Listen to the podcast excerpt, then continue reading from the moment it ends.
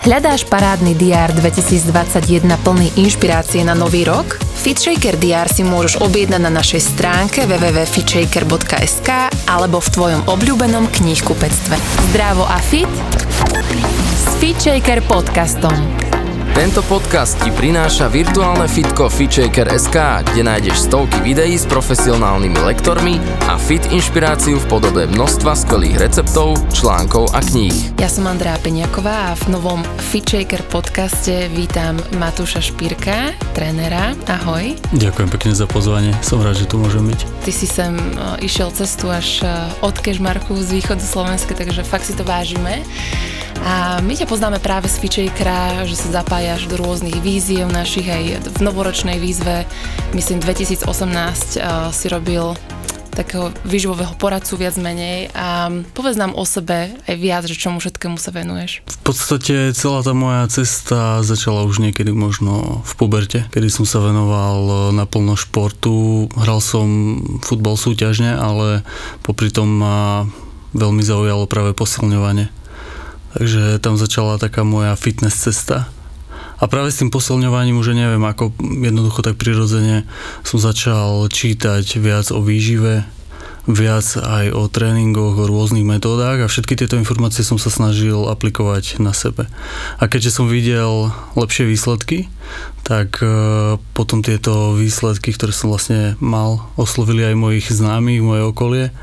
No a tak začala moja trénerská kariéra popri posilňovaniu som sa ešte venoval aj gymnastike, atletike a takisto v podstate nie veľmi dlho už aj otužovaniu. Veľmi ma zaujíma tá oblasť športu, výživa, ale takisto mentálne nastavenie ľudí a s tým všetkým sa snažím ľuďom pomáhať. A ak by som mal definovať sám seba, tak verím, že som sa narodil preto, aby som ľuďom pomáhal schudnúť a zmenil ich myslenie.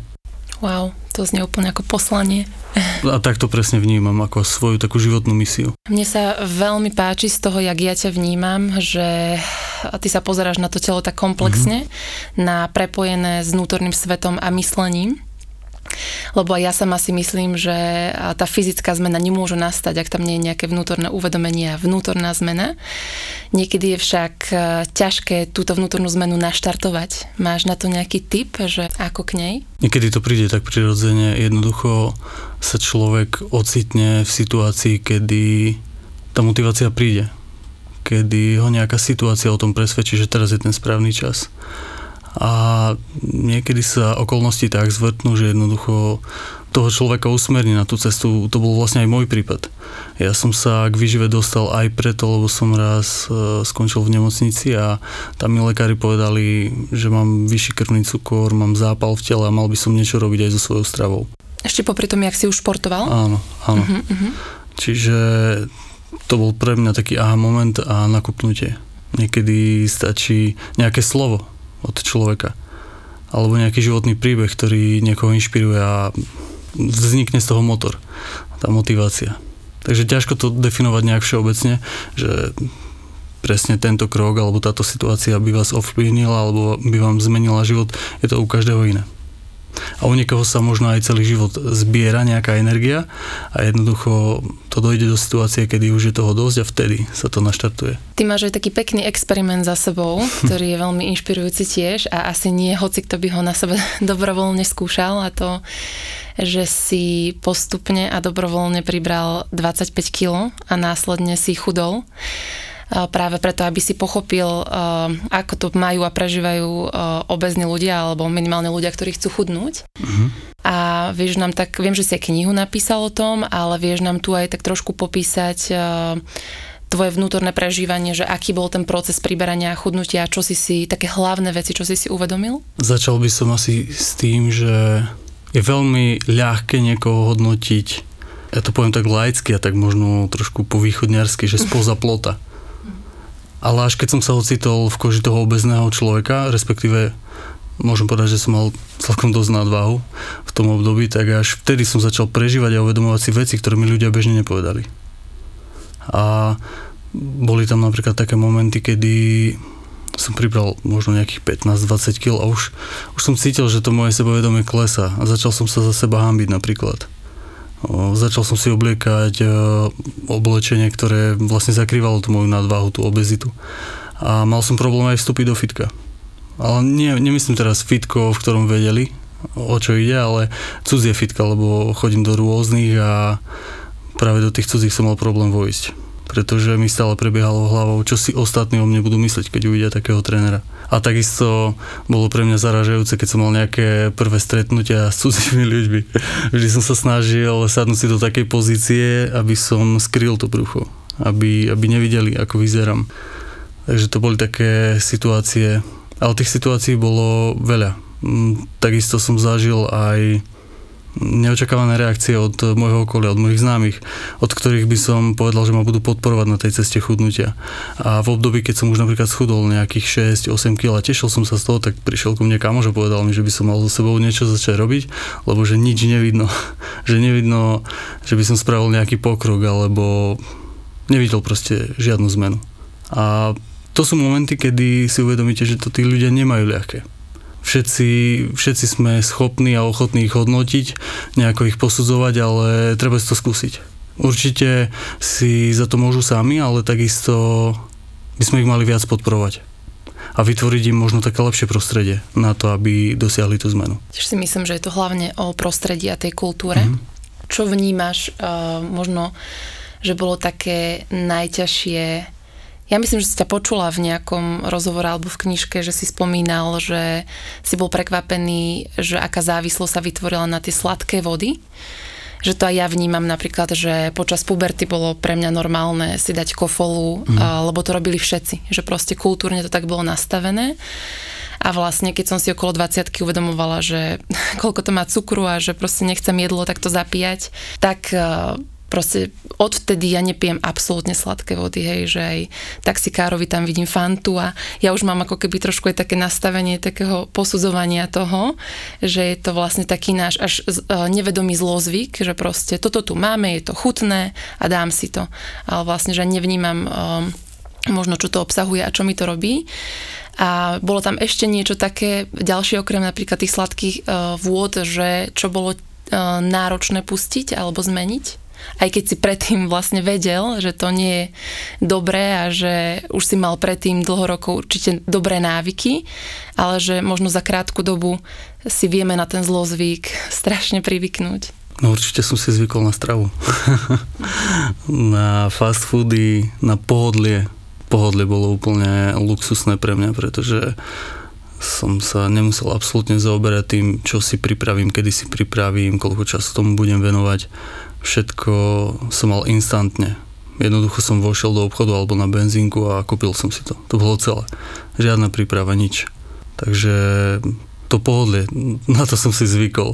A keď prišla fáza chudnutia, musel som si to plánovať, pripravovať, začať nad tým všetkým zase uvažovať čo jesť, kedy jesť, ako, koľko a všetky tieto veci. Takže to pohodlie, na to som si určite zvykol. Áno, v podstate to, tá seba starostlivosť vyžaduje aj nejakú že kontrolu a mm-hmm. prípravu a možno aj v hektickom životnom štýle uh, je ťažko si to nastoliť. Matúš, ty ako tréner, aký druh pohybu by si doporučil uh, ľuďom, ktorí každý deň majú sedavú prácu a napríklad si môžu na nejaký tréning uh, odbehnúť dva alebo trikrát do týždňa. A ja osobne si myslím, že je super telo stimulovať úplne že komplexne, ale viem, že bežný človek na to nemá čas. A aký je taký úplne podľa teba najdôležitejší pohyb, ktorý by tam ten človek v tom týždni mm. mal mať? Keďže som s ľuďmi v podstate non-stop a použi- počúvam v kuse ich eh, životné príbehy a viem, ako sú nastavení, viem, aké majú ťažkosti, starosti, určite by som odporúčal dve veci. Jednou z nich je povedzme nejaká chôdza, ale v prírode. V prírode, aby dostali do seba kvalitný kyslík, aby boli proste mimo ruch, mimo všetky starosti, aby boli trošku viac spojení s tou prírodou. To by som určite odporúčal. A druhá vec, posilňovanie, to je taký základ. Pretože ak vybudujú nejakú svalovú hmotu, ten metabolizmus je aktívnejší, človeku viac chutí, ale tá kvalitnejšia strava a mení sa nastavenie celého tela spevňa sa kosti, inak sa tvaruje postava a jednoducho v spojení s nejakým kardiom, čo je tá prechádzka napríklad, je to úplne úžasné. Stačí tá prechádzka ako to týždenné kardio? Podľa toho komu. Mhm. Ono je to stále individuálne, tak ako sme si aj na začiatku povedali, každý je iný, ale ak by šlo o ľudí, ktorí nie sú aktívni, na začiatok stačí veľmi málo. Veľmi málo na to, aby urobili nejaký pokrok, aby dosiahli nejakú zmenu to už mám odskúšané. A pokiaľ by boli schopní raz v týždni si dať nejakú prechádzku, ktorá by trvala povedzme pol hodinku, možno hodinku a plus ešte jedenkrát posilňovanie, už to by naštartovalo veľa zmien. Viem, že ty aj otužuješ. Áno. Čekujem občas tvoj Instagram a tam máš také provokatívne videjka z, to vyzerá jak v potoku spod Tatier, ale neviem, kde presne to je, fakt v krásnej prírode. A to otužovanie je pre mňa taká symbolika toho, že keď vieme, že niečo je pre nás dobré, ale nechce sa nám do toho. Hej, aj pre nás ženy napríklad to otužovanie je celkom taká výzva. Ja mám viacero skúseností za sebou a svoj príbeh okolo toho, ale mňa zaujíma, že ako sa ty vnútorne motivuješ do otužovania a celkovo, že e, nejakú radu pre ľudí, že ako sa teda motivovať do niečoho, čo je pre nás dobré, ale sa nám nechce. Začnem asi tak, že otužovanie je život je to v podstate život v praxi, pretože komu je komfortné vojsť do takej ľadovej vody, ktorá má možno 1 stupeň, 2 stupne. A vonku je napríklad studené, možno aj mrazivé počasie. Komu je to komfortné? Podľa mňa možno jeden z milióna fakt sa nájde taký, ktorému to je prirodzené a cíti sa v tom fajn. A práve to otužovanie ma naučilo, že aj v živote je kopec nepríjemných situácií, ale treba ich prijať. Treba aj napriek tomu, že sú no, možno hnusné, odporné, cez ne prejsť, prijať ich a vedieť s nimi pracovať. A takisto je to pri tom otužovaní, keď vchádzam do tej vody, tak e, ani pre mňa to nie je úplne nejaký úžasný zážitok, že si to užívam, že tá studená voda mi robí dobre. No na začiatku je to obrovský boj. Ale viem, že ten chlad potrebujem nechať sa seba prejsť a počase sa to ustáli a som schopný sa upokojiť v tej náročnej situácii. A to je skvelé, mm. pretože v dnešnej dobe podľa mňa je takýchto situácií čoraz viac. A otužovanie to človeka naučí. Má to ale takisto aj obrovské kvanta benefitov okrem tej mentálnej stránky, ale tak to už si ľudia určite nájdú na internete, fakt sa to oplatí. A čo sa týka motivácie alebo niečoho, ako by mohli začať, určite doma, so sprchou každý sa sprchujeme a stačí na konci sprchovania dať trošku chladnejšiu vodu. Nemusí aj senieť do extrému a dávať nejakú ľadovú, ale fakt trošičku chladnejšiu a pomaly postupne ísť ďalej. Každé to sprchovanie, tak ako to cíti človek, keď cíti, že mu to je ešte stále príjemné, tak posúvať sa pomaly ďalej a ďalej, až sa nakoniec dostane do stavu, kedy možno aj tá sprcha nebude stačiť a pôjde ďalej. Možno zavítá aj do Tatier a skúsi nejaký potôčik. S tebou. Napríklad. Ty ako často otužuješ? Momentálne len raz v týždni. V minulosti som chodieval dvakrát, trikrát, ale teraz ma tie okolnosti nasmerovali tak, aby som chodil jedenkrát, ale musím povedať, že tá kvalita je zase oveľa vyššia. Oveľa viac si to užívam a je to pre mňa taký druh meditácie a také sa odstrihnutie od reality. Máš tam okolo toho nejaký rituál, že nejaký pohyb, viem, že býva taký pohyb, mm-hmm. dýchanie predtým. Áno. áno, áno, má to svoju štruktúru, v podstate vždy najprv prídem potôčiku, dám si ľahnem na karimátku a dám si dýchacie cvičenia. Je to vlastne 32 hlbokých nádychov, výdychov, ale ak ľuďom niečo hovorí Wim Hofová metóda, tak si určite nájdu viac a po dýchacom cvičení robím rozcvičovanie, to je v podstate tanec ohňa. Je to taký široký postoj, v ktorom tancujeme alebo boxujeme čokoľvek, kto chce. A potom rozcvičovaní pomaly vchádzam do vody. Potom tam zotrvám chvíľu, viac menej je to už teraz podľa pocitu, niekedy som to stopoval a snažím sa meditovať, zľahka už len dýchať, a tam si to už užiť, keď prejdú tie prvé možno také bojovné pocity. A potom v závere, keď výjdem, dám si zase nejakú rozcvičku, no a potom sa poutieram a utekam preč. Mňa do otužovania tak inicioval môj partner, ktorý otužuje, odkedy ho poznám a fakt, že asi prvýkrát som pochopila, že o čo tam ide a presne, že je to super mentálny tréning v tom zmysle, že mnoho pocitov vnímame ako nepríjemných a mhm. nechceme sa s nimi konfrontovať. A pre mňa ten chlad, tým, že mávam proste veľmi často studené ruky, nohy, mm-hmm. ja tvrdím, že aj práve preto sa rada hýbem, že cítim, že to cirkuluje vo mne, tak do tej vody som nechcela ešte viac ten chlad provokovať, ale raz som mala ten zážitok, eh, keď mi presne priateľ hovoril, že že problém je v tom, že berieme ten chlad ako nepriateľa, že skúsme sa tomu otvoriť a spriateliť sa s tým pocitom, že vlastne my automaticky tam máme reakciu, že uh, brr, toto nechcem.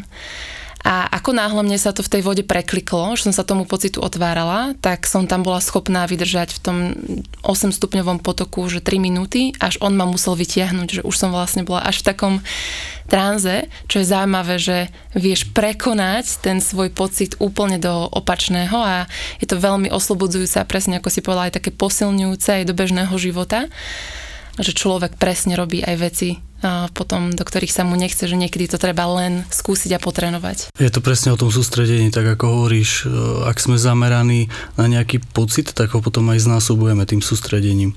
A pokiaľ človek pri otužovaní sa sústredí na to, že je to studené, že to bolí, že je to nepríjemné, tak sa to bude znásobovať. Ale ako náhle si to začne prepínať v tej hlave, tak ako si povedala, tak sa to bude meniť. Mm. A bude to príjemné a začne si to aj užívať. Ale tiež to chce čas a tréning. A trpezlivosť hlavne vo všetkom. Toto sa bude týkať asi ďalšie otázky, čo sa ťa chcem aj opýtať. To sa často pýtam trénerov, že, že daj takú radu pre ľudí, ako ostať dlhodobo motivovaný, nielen v športe alebo v zdravom životnom štýle, ale v akýkoľvek oblasti, pre ktorú sa rozhodneme, pretože ako všetci vieme, nie je ťažké začať a mať nejaké chvíľkové nadšenie, ale udržať si to dlhodobo alebo celý život. Toto je niečo, čo sa snažím vyriešiť počas celej svojej kariéry a mne osobne najviac záleží na tom, aby sa ten človek nielen zmenil, lebo ja stále hovorím svojim klientom, že chudnú, schudnúť sa dá.